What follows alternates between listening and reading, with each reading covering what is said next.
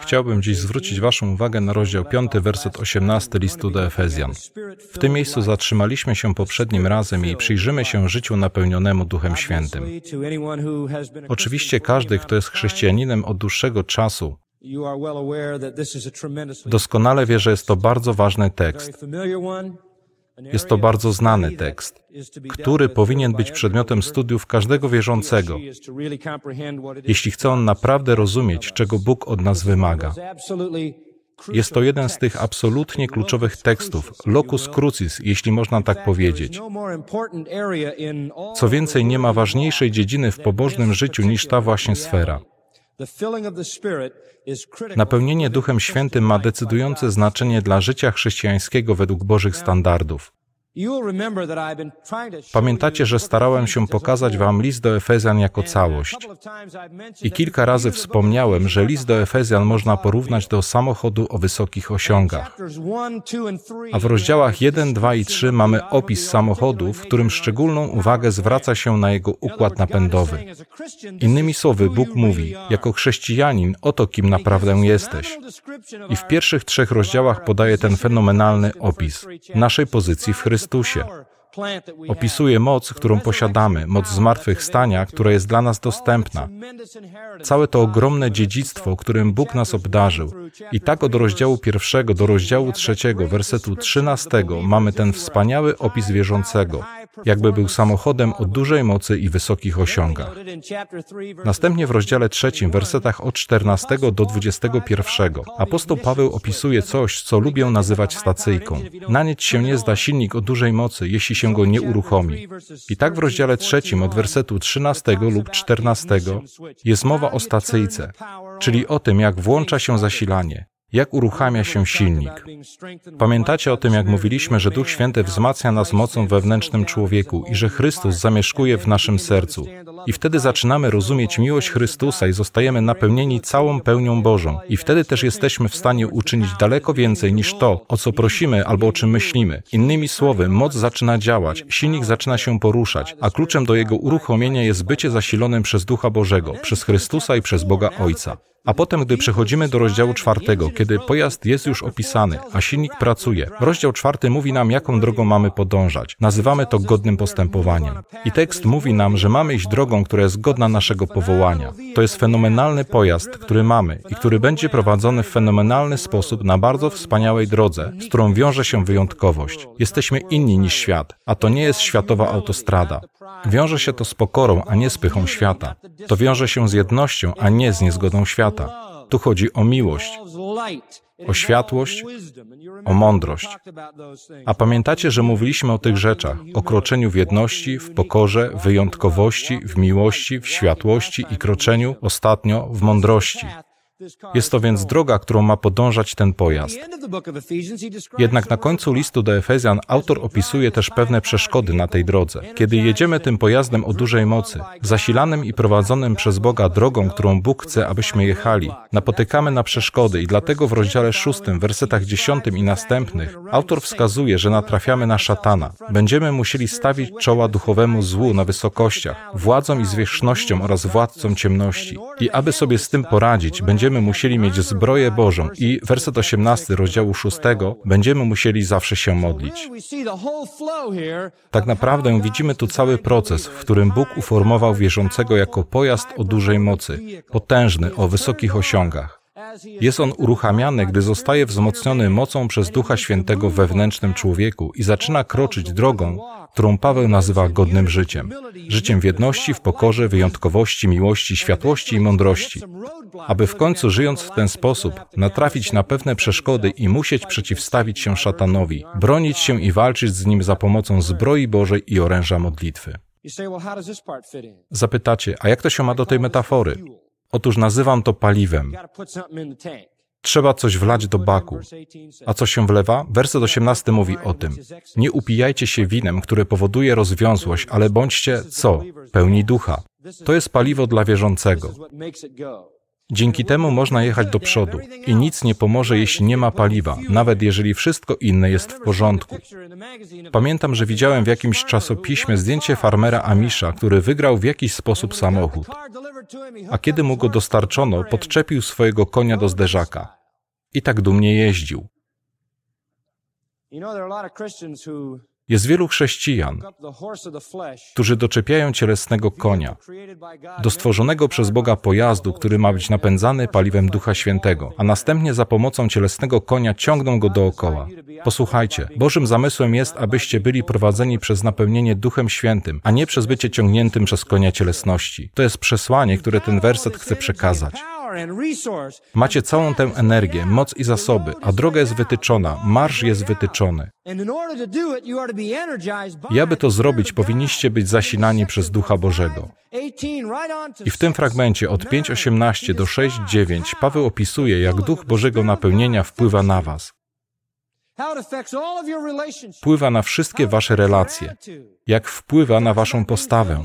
I na przykład w wersecie 19 mówi o tym, jak napełnienie duchem wpływa na was. Będziecie mówić w psalmach i hymnach i pieśniach duchowych. Werset 20 będziecie dziękować. Jak to będzie oddziaływać na was w relacjach z innymi ludźmi? Werset 21 będziecie się podporządkowywać innym. Jak to wpłynie na was w waszym domu, na żony, mężów? Rozdział 6 na dzieci? Jak to wpłynie na was w biurze lub w miejscu pracy? W wersecie 5 rozdziału 6 jest mowa o sługach i o panach. Innymi słowy, napełnienie Duchem Świętym będzie miało wpływ na każdą waszą relację, dotykając wszystkich innych w waszym domu i w waszej pracy. To jest paliwo, które sprawia, że funkcjonujecie. Pamiętacie, że w ostatnią niedzielę rozmawialiśmy o mądrym postępowaniu, werset 15. Wróćmy do tego na chwilę. Baczcie więc pilnie, jak macie postępować. Oznacza to, że macie postępować mądrze, używając analitycznego, uważnego, krytycznego, dokładnego umysłu, patrząc na to, gdzie stąpacie. Macie kroczyć w mądrości, nie jak głupcy, ale jak mądrze. A kroczenie w mądrości wiąże się z wykorzystaniem czasu, ponieważ dni są złe. I Paweł mówi, dlatego nie bądźcie nierozsądni lub głupi, ale rozumiejcie, jaka jest wola Pana. A potem przychodzi do wersetu 18. Nie upijajcie się winem, które powoduje rozwiązłość, ale bądźcie pełni ducha. Słuchajcie więc, ostatnim elementem mądrego postępowania jest postępowanie w stanie napełnienia duchem. To jest ostatni element. Największym głupcem ze wszystkich jest ten, kto zaprzęga konia do samochodu. Jesteś największym głupcem ze wszystkich, jeśli próbujesz ciągnąć za sobą nowe Boże stworzenie za pomocą konia cielesności. To jest głupota. Mądrość mówi, mam ten ogromny zasób, mam tę wielką moc i pragnę, aby Duch Święty zasilił to energią, aby Duch Święty to napełnił. Wiesz, to trochę jak posiadanie pojazdu o największej mocy na świecie, posiadanie firmy Standard Oil i nie zawracanie sobie głowy wlewaniem paliwa. Tymczasem jesteś napędzany największą mocą na świecie. Mówiłem to już wiele razy. Poza Trójcą Świętą chrześcijanin jest najcenniejszym towarem we wszechświecie. Nic nie może się z tobą równać. Otrzymałeś zasób mocy zmartwychwstania Boga. Masz to wszystko. O tym mówią pierwsze trzy rozdziały listu do Efezjan. Co więcej, posiadasz najwspanialsze źródło paliwa. Posiadasz Bożego Ducha Świętego, który będzie cię napełniał mocą. I oto jesteś tu z samochodem o dużej mocy. Jesteś właścicielem boskiej firmy Standard Oil i byłoby bez sensu, gdybyś nie wlał do niego paliwa, prawda? Właśnie o to chodzi. Życie chrześcijańskie wymaga, abyś był wypełniony lub dosłownie kontrolowany przez Ducha Świętego. I to właśnie tu musisz poddać się Duchowi. Będziemy o tym mówić w następnych tygodniach. Ale zanim przejdziemy do sformułowania bądźcie pełni Ducha, musimy przejść przez to, które mówi, żeby nie upijać się winem. Jest to element kontrastu, który Paweł przedstawia. Dlatego dziś i w przyszłym tygodniu będziemy rozmawiać o tym, co oznacza ten pierwszy zwrot. Nie upijajcie się winem, które powoduje rozwiązłość, ale bądźcie pełni ducha. Paweł przedstawia tu kontrast między pijaństwem a byciem napełnionym duchem. To jest prawdziwy kontrast. I to bardzo wyraźny, który z pozoru wydaje się bardzo prosty, a jednak zawiera w sobie głębokie prawdy. Przyglądając się tej konkretnej części tekstu, od wersetu 18 do 20 lub 21, zauważmy trzy rzeczy. Kontrast w wersecie 18, przykazanie na końcu wersetu 18, bądźcie napełnieni duchem, oraz rezultat, wersety 19, 20, 21. Rezultatem jest śpiew, dziękczynienie i uległość, do czego jeszcze dojdziemy. A przykazanie brzmi: bądźcie pełni ducha, i do tego też jeszcze dojdziemy. Ale na dzisiejszy i następny poranek kontrast brzmi: nie upijajcie się winem, które powoduje rozwiązłość. Cała ta sprawa pijaństwa, picia wina jest dziś wielkim problemem. Toczy się dyskusja w kościele. Chrześcijanie o tym rozmawiają. Niektórzy chrześcijanie mówią: Ja nie piję i ty nie powinieneś pić, bo picie to grzech. Ktoś powie: Zaraz, picie to nie grzech. Jezus pił wino, ludzie pili wino w Biblii i pili wino w Starym Testamencie, a ja po prostu jestem biblijny i chcę być biblijnym chrześcijaninem. A inni mówią, jedyny przypadek, kiedy nie powinieneś pić, to wtedy, gdy to obraża słabszego brata. A jeśli to ty jesteś tym słabszym bratem, to i tak nie masz usprawiedliwienia, bo powinieneś być już silny. Inni ludzie mówią, nie, nie powinniśmy pić, nie chcemy mieć z tym nic wspólnego. Nie pijemy, nie palimy, nie żujemy, nie chodzimy z dziewczynami, które tak robią i tak dalej. Jak mówi popularny wierszyk, Tigli, Tigli, jesteśmy chłopcami z Wydziału Religii. Wiecie, jak to szło. I tak więc mamy te wszystkie rozbieżne zdania od jednego końca spektrum aż po drugi, o tym, co jest dopuszczalne, a co nie. I tym chcę się z wami podzielić. To spróbuję wam przekazać dzisiaj i następnym razem, chociaż dzisiaj zamierzam tylko położyć pewne fundamenty. Dzisiaj będzie to trochę akademicki fundament, a następnym razem zajmę się tym, co nazywam chrześcijańską kartą win, ale to już będzie w przyszłą niedzielę. Uh, Mam nadzieję, że połączenie obu tych tematów będzie dla Was pomocne. Zacznijmy jednak od wersetu 18 i zobaczymy, dokąd zmierzamy. I nie upijajcie się winem, które powoduje rozwiązłość. Bardzo oczywistym sposobem na to, by zachowywać się niemądrze, jest upijanie się. Jest to antyteza mądrości. Werset 15 mówi: Nie bądź głupcem, bądź mądry. Werset 17 mówi: Nie bądźcie nierozsądni, ale rozumiejcie, jaka jest wola Pańska. A werset 18: Nie bądźcie pijani, bądźcie napełnieni duchem. Są to tak naprawdę różne sposoby powiedzenia tych samych rzeczy. Największym głupcem, najbardziej nierozsądną osobą jest ten, kto się upija. Z drugiej strony, najmądrzejszą osobą, która wypełnia wolę Bożą, Bożą jest ta, która jest napełniona Duchem Świętym. Widzicie? Osoba napełniona Duchem Świętym wypełnia wolę Bożą i jest mądra, natomiast osoba pijana jest głupia i nierozsądna. Takie jest więc porównanie. Oczywiście Paweł wie, że świat jest pijany. I to jest prawda, świat jest pijany. Zawsze zadziwia mnie fakt, że kiedy reklamowany jest alkohol, zawsze widzimy znamienitych ludzi. Alkohol kojarzony jest z byciem kimś znamienitym. Nigdy nie pokazuje się pokracznego pijaka, leżącego w rynsztoku, reklamującego alkohol. Alkoholizm to poważny problem. Jestem pewien, że to jest to, co Paweł miał na myśli. Spójrzmy na to przede wszystkim z takiej perspektywy. Paweł mówi: Nie upijajcie się winem, w którym jest rozwiązłość, ale bądźcie napełnieni duchem, być może w sensie ogólnym. Po prostu nie upijajcie się, ale bądźcie napełnieni duchem. W tym sensie, że jeśli szukasz radości, szukasz ucieczki od swoich problemów, szukasz radości i pocieszenia, nie szukaj tego na dnie butelki. Szukaj tego w Duchu Świętym. Niech Duch Święty będzie Twoim źródłem. Wszyscy ludzie szukają radości, wszyscy szukają uniesień, nikt nie chce być ciągle nieszczęśliwy. Ludzie chcą być szczęśliwi. I nawiasem mówiąc, to jest w porządku. Bóg chce, abyś był szczęśliwy. Bóg nie jest kosmicznym wrogiem szczęścia. Nie mówi, hej, tam jest ktoś, kto się dobrze bawi, ukarać go. Bóg nie ma jakiegoś wielkiego pragnienia, żeby uderzyć cię sądem z każdej strony. Bóg chce, abyś był szczęśliwy. Kiedy Jezus przedstawia swoje pierwsze przesłanie w Ewangelii Mateusza 5, jak już mówiliśmy, zaczął od słów szczęśliwi lub błogosławieni, szczęśliwi ci, szczęśliwi tamci. Jezus chce, abyśmy byli szczęśliwi. Kaznodzieja Kohelet patrzy na życie i mówi, jest czas śmiechu. Stary Testament mówi, wesołe serce jest najlepszym lekarstwem. Bóg chce, abyśmy poznali radość. Jezus powiedział, radość moją daję wam. Jan, pierwszy list Jana 1,4. To piszemy, aby radość nasza była pełna. Paweł mówi, radujcie się zawsze i jeszcze raz powtarzam, radujcie się. A Pismo Święte w psalmach mówi, że lud krzyczał z radości i że radość była pełna. A w dniu narodzin Pana była dobra nowina o wielkiej radości. Bóg chce, żebyśmy byli szczęśliwi i żebyśmy byli radośni, ale Bóg chce, żebyśmy znaleźli źródło radości we właściwym miejscu, a nie w niewłaściwym nie w fałszywy sposób. A w społeczeństwie dzieje się tak, że ludzie chcą być szczęśliwi, ale okoliczności, w jakich żyją, czynią ich nieszczęśliwymi, więc wpadają w otępienie, w którym nie muszą stawiać czoła swoim okolicznościom. Pamiętam, jak zapytałem pewnego dzieciaka, kompletnie odurzonego narkotykami, czy to daje ci odpowiedź na twoje pytania? A on na to, nie, ale przynajmniej nie muszę ich zadawać. Nawet nie pamiętam, jakie one były. I to jest właśnie ten rodzaj ucieczki, który świat nazywa radością. Jest to szukanie radości i szczęścia w sposób sztuczny. Ludzie pragną pociechy, mają problemy i w ten sposób uciekają. Widziałem coś kiedyś, a był to rodzaj alkoholu, chyba szkocka whisky. Nazywała się południowa pociecha. Słuchajcie, to nie jest pociecha i zaprowadzi was dalej na południe, niż byście chcieli.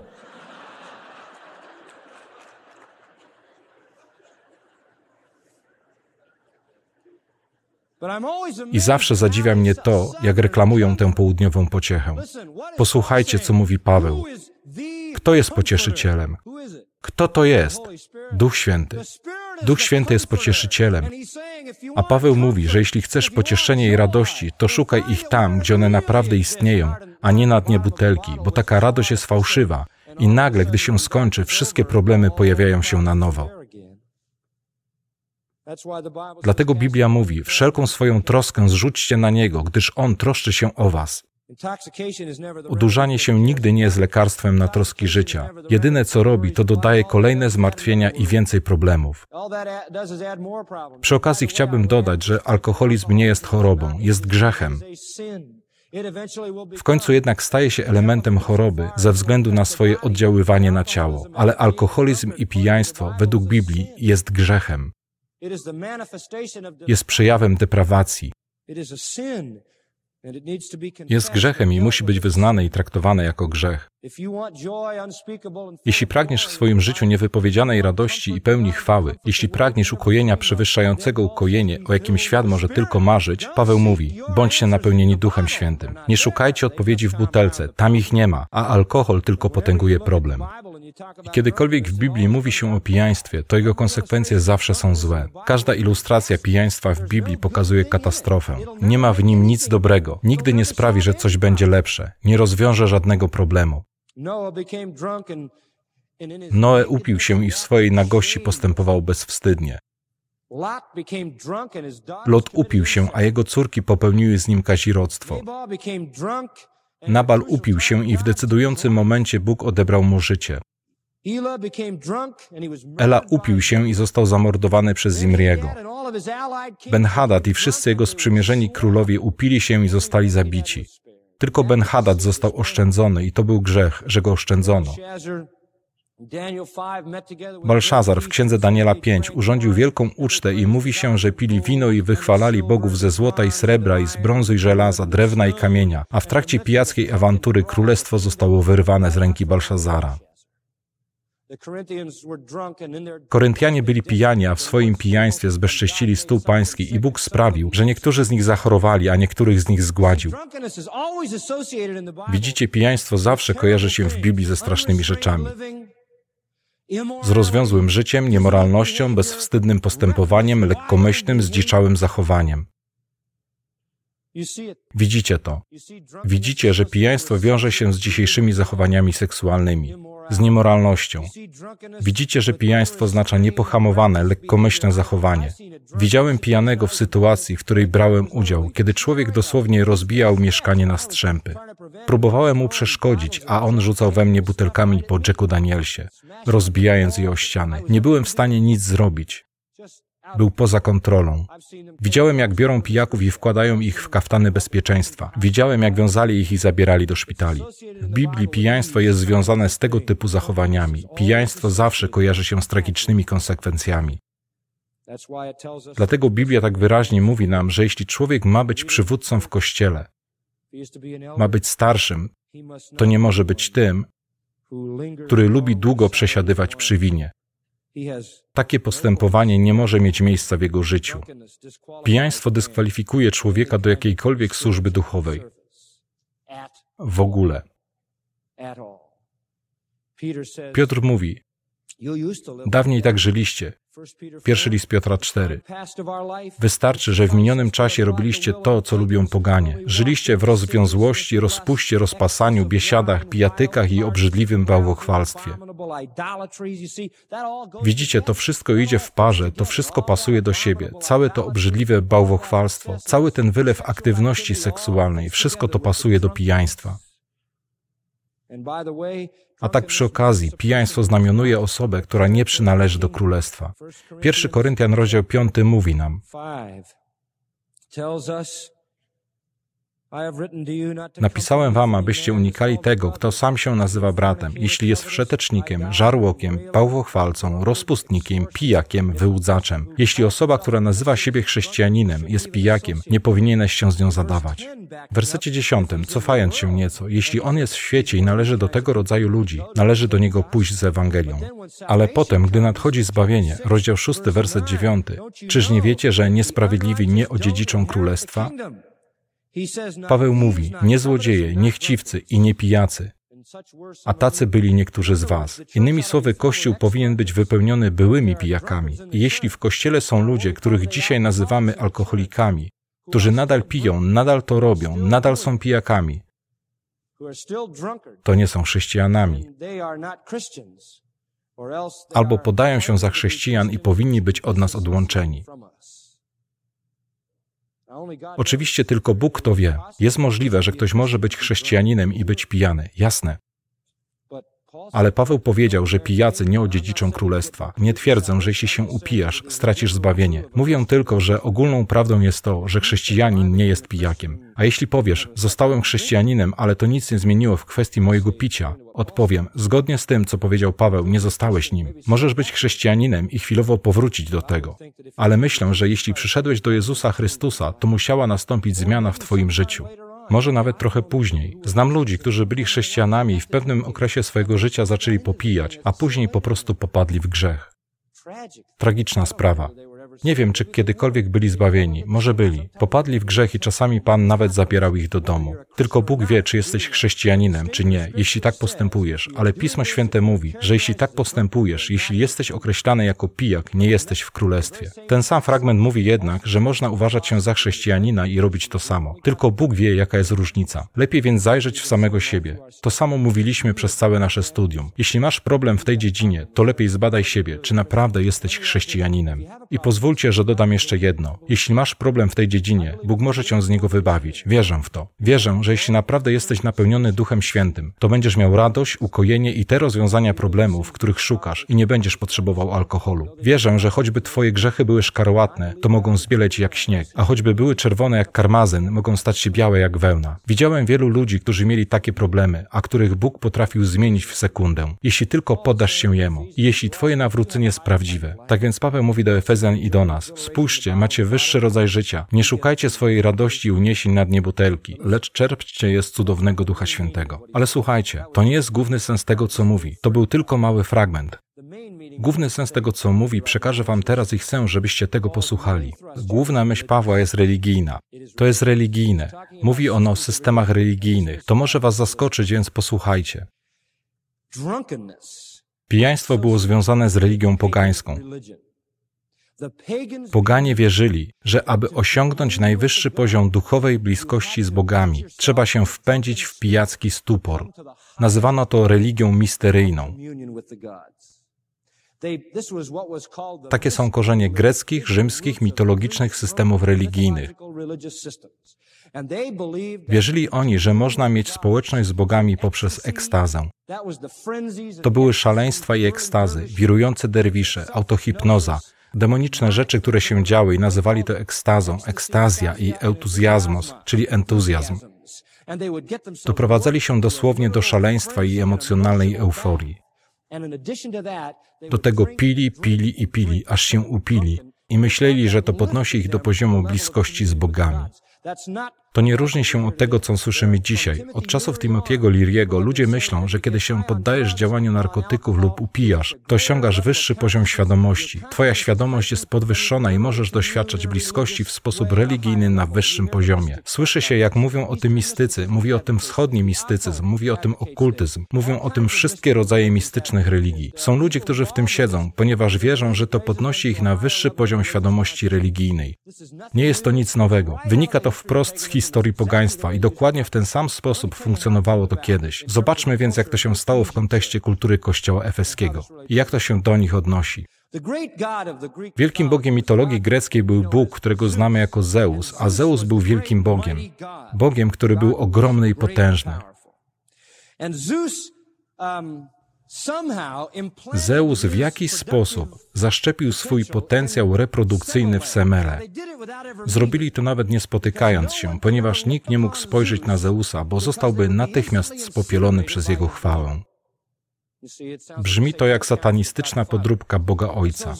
I tak Zeus i Semele nigdy się nie spotkali, ale Semele nosiła w swoim łonie dziecko Zeusa i Semele uznała, że ma prawo zobaczyć Ojca.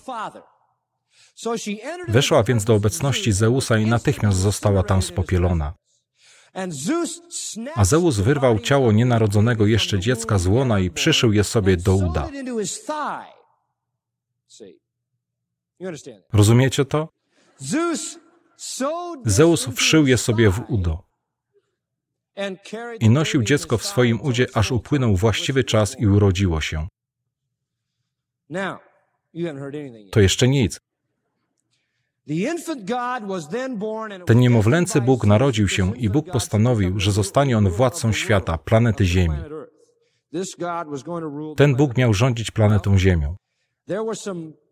Tymczasem według mitologii greckiej na Ziemi były już istoty, bogowie zwani tytanami. A Tytani byli synami Ziemi. Oni niejako zarządzali Ziemią. I kiedy zobaczyli, że ten syn Zeusa ma stąpić i przejąć władzę, bardzo się zdenerwowali. Złapali więc dziecko, rozerwali je na strzępy i zjedli. Ale Zeus uratował serce. Połknął je i urodził dziecko.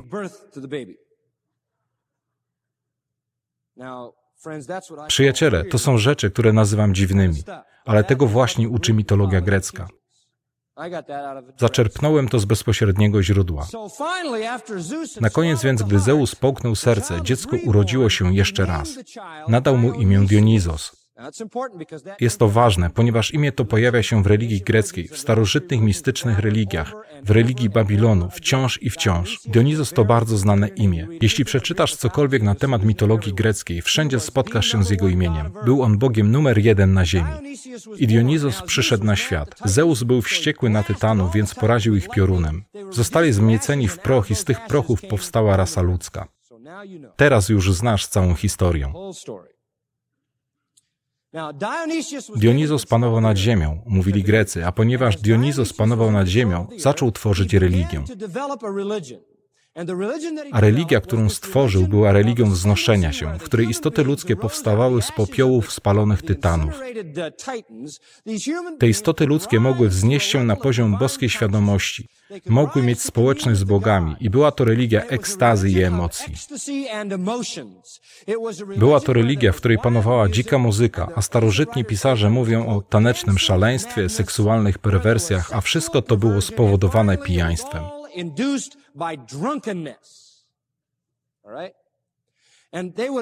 Spotykali się wszyscy razem, zaczynali od muzyki, potem tańczyli, a szaleństwo trwało dalej. Potem dokonywali okaleczeń ludzkich narządów płciowych, oddawali cześć falusowi, angażowali się we wszystkie tego rodzaju rzeczy, a kiedy zaczynali tańczyć, pić i upijać się, dochodzili do punktu kulminacyjnego, w którym zjadali surowe mięso mistycznego byka, którego przynoszono. A na koniec w wielkim chórze głosów wołali do Dionizosa tymi słowy: Przyjdź, zbawco.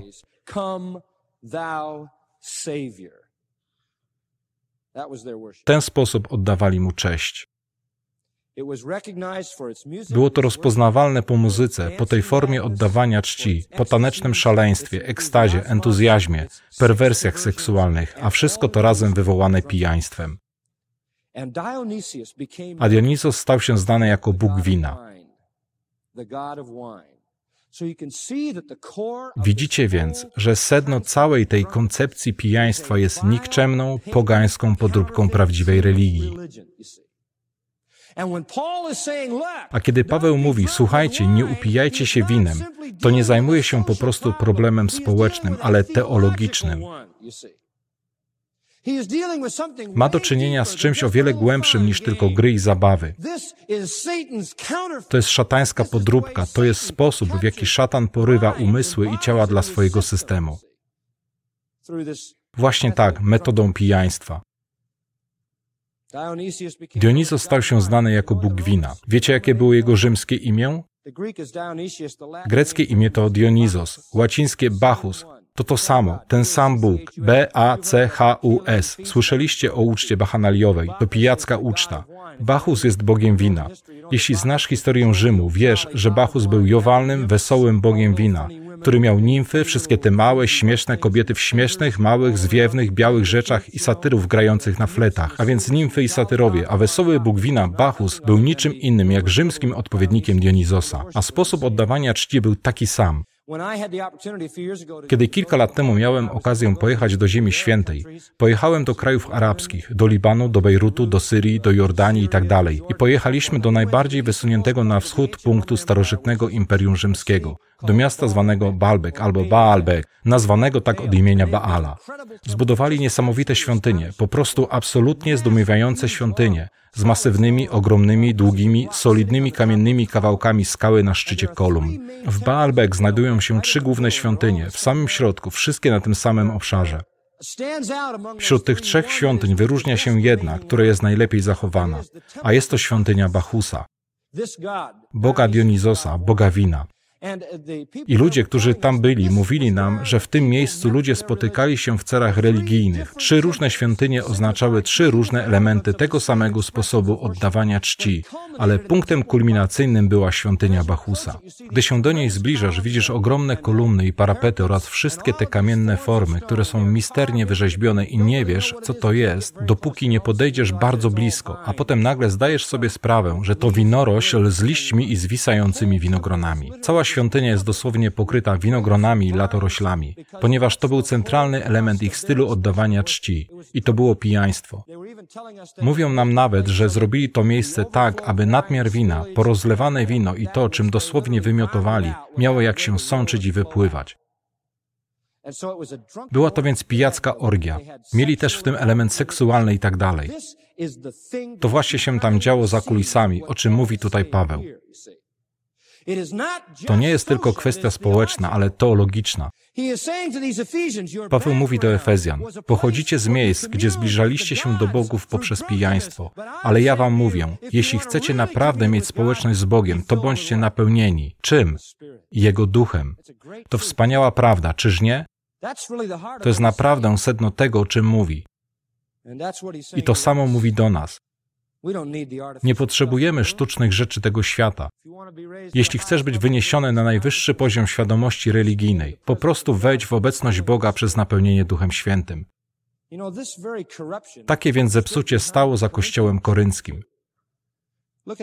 Spójrzcie przez chwilę na pierwszy list do Koryntian, rozdział 10. W gruncie rzeczy cały problem Kościoła w Koryncie polegał na tym, że nigdy nie potrafili się odciąć od systemu zła. Nigdy nie potrafili odciąć się od świata. To zepsucie, którego doświadczali w pogaństwie, udało im się jakoś wciągnąć do Kościoła. Jeśli w życiu pogańskim byli skłóceni, byli skłóceni również w Kościele. Jeśli w życiu pogańskim byli czcicielami ludzi, to w swoim Kościele też byli czcicielami ludzi. Jeśli w życiu pogańskim byli zafascynowani pewnymi filozofiami, byli nimi również zafascynowani w życiu kościelnym. Jeśli w życiu pogańskim pozywali się wzajemnie do sądów, to w życiu kościelnym też się pozywali. Jeśli w życiu pogańskim byli dumni, egoistyczni i nieczuli, to tacy też byli w kościele. Jeśli w życiu pogańskim nie wiedzieli, jak stworzyć udane małżeństwo, to wydawało się, że nie potrafili też tego zrobić w kościele. Jeśli w pogańskim życiu mieli problem z jedzeniem mięsa ofiarowanego bożkom, to ten sam problem mieli, gdy stawali się wierzący. Jeśli nie wiedzieli, co zrobić z darami ducha, jeśli nie znali prawdziwych darów ducha w kościele, to dlatego, że wszystko Wszystkie one zostały skażone i zepsute przez pogaństwo. I nigdy nie zrozumiesz znaczenia języków, proroctw czy czegokolwiek w 1 Koryntian 12 do 14, jeśli nie zrozumiesz, co działo się za kulisami w świecie pogańskim. Na tym polegał cały ten miszmasz. W kościele korynckim wszystko było podrobione. Wszystko było w chaosie, ponieważ wciągnęli oni swoje pogaństwo do kościoła, a wciągając swoje pogaństwo, wszystko zepsuli. Pomyślmy teraz, w pierwotnym kościele i także w dzisiejszym, jaki jest ten jeden obrzęd, ta jedna piękna pamiątka, którą Bóg dał Kościołowi i która jest najwyższym aktem oddania czci. Co to jest? To wieczerza pańska, prawda? To jest coś, co sam Pan nasz Jezus Chrystus ustanowił, aby nas podnieść do Jego obecności. To jest coś, co Pan zaplanował, abyśmy o Nim pamiętali. To jest coś, co Pan przeznaczył dla nas, abyśmy z Nim mieli społeczność, Jego stół. A Koryntianie, jak widzicie, byli przyzwyczajeni do społeczności z bogami poprzez pijaństwo, więc kiedy przystępowali do stołu pańskiego, zgadnijcie, co ze sobą zabierali. Pijaństwo. I Paweł podejmuje ten temat w rozdziale 10, wersecie 16. Mówi do nich: Kielich błogosławieństwa, którym błogosławimy. Czyż nie jest społecznością krwi Chrystusa? Chleb, który łamiemy, czyż nie jest społecznością ciała Chrystusa? Bo jak jeden jest chleb, tak wielu nas jest jednym ciałem. Wszyscy mamy bowiem cząstkę z tego jednego chleba. Innymi słowy, mówi: Hej, wszyscy jesteśmy jedno. Bierzemy udział w jednym chlebie, jednej krwi, jednym ciele. To jest właśnie podstawa jego wypowiedzi, ta jedność. Następnie mówi dalej w wersecie 20: Poganie składają ofiary demonom, a nie żadnemu Bogu.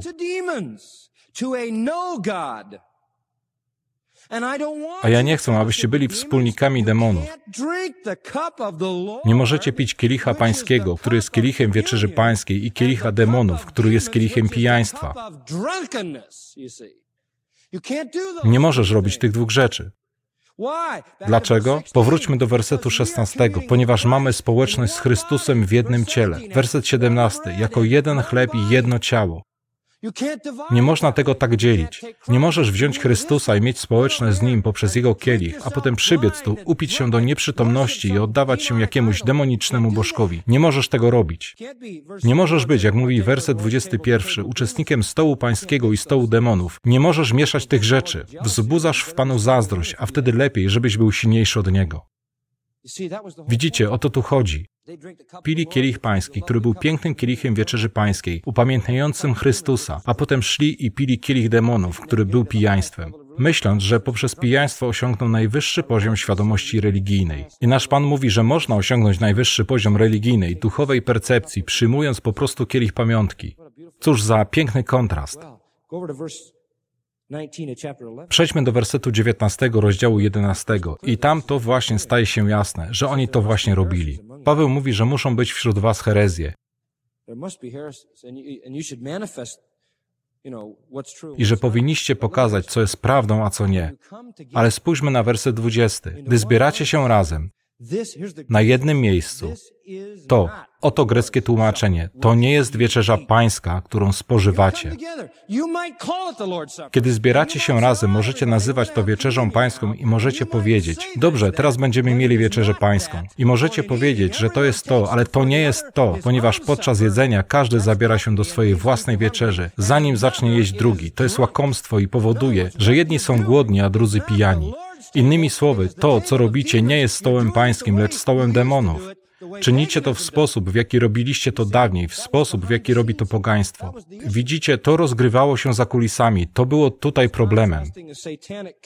Paweł przeciwstawia szatańską podróbkę boskiej rzeczywistości prawdziwego oddawania czci i prawdziwej społeczności.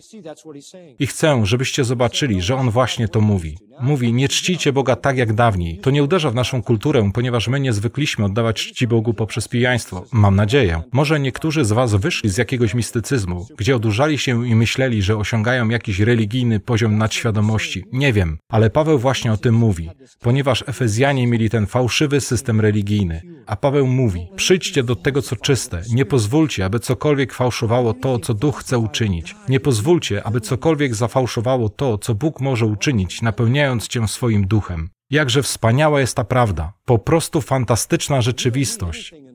Że nie potrzebujemy niczego na świecie. Wiecie, szatan imituje Boga i zawsze doda jakąś podróbkę. Fałszywą radość, fałszywą społeczność, fałszywą wieczerzę. Myślę, że właśnie o tym mówi Paweł w liście do Efezjan. Zajrzyjcie teraz do listu do Efezjan 5 i pokażę wam coś ciekawego. Powodem, dla którego uważam, że chodzi tu o kwestię religijną, jest kontekst. Uczestnicy tych pogańskich religii, kiedy się upijali, to zaczynali swoją liturgię. Kiedy się upijali, oddawali się śpiewom, tańcom i dzikiej aktywności. I o tym właśnie myśli Paweł, a wskazuje na to fakt, że po wersecie 18 przechodzi do prawdziwej liturgii chrześcijańskiej w wersecie 19. Prawdziwą liturgią chrześcijańską jest mówienie do siebie w psalmach, hymnach i pieśniach duchowych, śpiewanie i granie w swoim sercu Panu, a następnie dziękowanie zawsze za wszystko Bogu Ojcu w imię Pana Jezusa Chrystusa i poddanie się wzajemnie w bojaźni Bożej. Widzicie, że przeciwstawiam duchową, prawdziwą liturgię tej fałszywej, którą wymyślił szatan. O to mu chodzi. Myślę, że to widzicie. Kiedy się upijasz, nie jesteś kimś znakomitym. W ogóle nie jesteś znakomity. Upijasz się i nie wyróżniasz się w niczym. Po prostu powtarzasz za szatanem jego stare kłamstwo. I nie ma na świecie cywilizacji, która nie wymyśliłaby sposobu na upicie się, bo szatan cały czas się tym zajmuje. Jechałem drogami w ekwadorskich dżunglach i patrzyłem, jak Indianie zataczają się pod wpływem czegoś, co robią z jakiegoś materiału, który rozcierają stopami i rozbijają kamieniami. I widziałem to w każdej kulturze, jaką poznałem. Widziałem to w świecie arabskim. Widziałem to wszędzie. Wszędzie, gdzie kiedykolwiek pojechałem. I w każdym mieście, w którym byłem starożytne ludy. Myślę, że to jest część klątwy. Myślę, że kiedy Bóg przeklął ziemię, stało się możliwe, aby owoce ziemi zostały zepsute do tego stopnia, żeby szatan mógł je wykorzystać do niszczenia. Dlatego Paweł mówi, nie upijajcie się winem, które powoduje rozwiązłość. Jeszcze powiem kilka słów o słowie rozwiązłość. Asotia. Oznacza ono niekontrolowane rozpasanie. Niekontrolowane rozpasanie. Nie upijajcie się, bo to prowadzi do niekontrolowanego rozpasania. A innym sposobem tłumaczenia asotia jest słowo rozpusta. Ale bądźcie napełnieni duchem. Jakiż piękny kontrast, jakiż piękny i prosty kontrast. Spójrzcie na swoje życie. Co nim kieruje? Gdzie znajdujesz swoją radość? Gdzie znajdujesz swoje ukojenie, swoją pociechę? W butelce? To jest takie sztuczne. Ktoś może powiedzieć, tak, jest napisane, żeby się nie upijać. A co jeśli po prostu pijesz i nie upijasz się? Co w takim przypadku? Otóż to już temat na następny raz. A w następną niedzielę rano podam Wam siedem zasad, dzięki którym będziecie wiedzieli, co powinniście robić w związku z tym tematem. Pomódmy się. Dziękuję Ci, Ojcze, że pomogłeś nam dzisiaj rano wniknąć w Twoje słowo. Panie, modlę się, aby ten mały werset, schowany niemalże niedostrzegalnie w środku tego listu,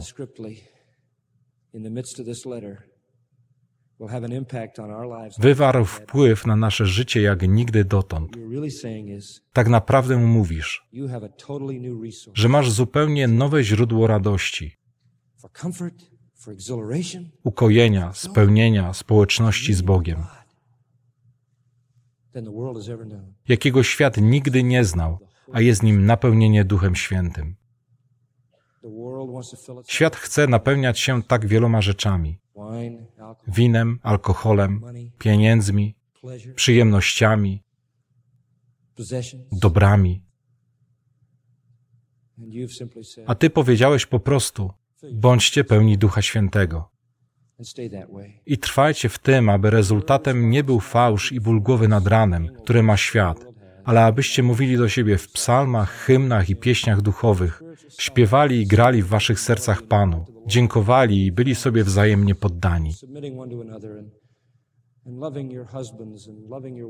Kochali swoich mężów i swoje żony, troszczyli się o swoje dzieci i wszystkie te rzeczy, które wypływają z tego tekstu.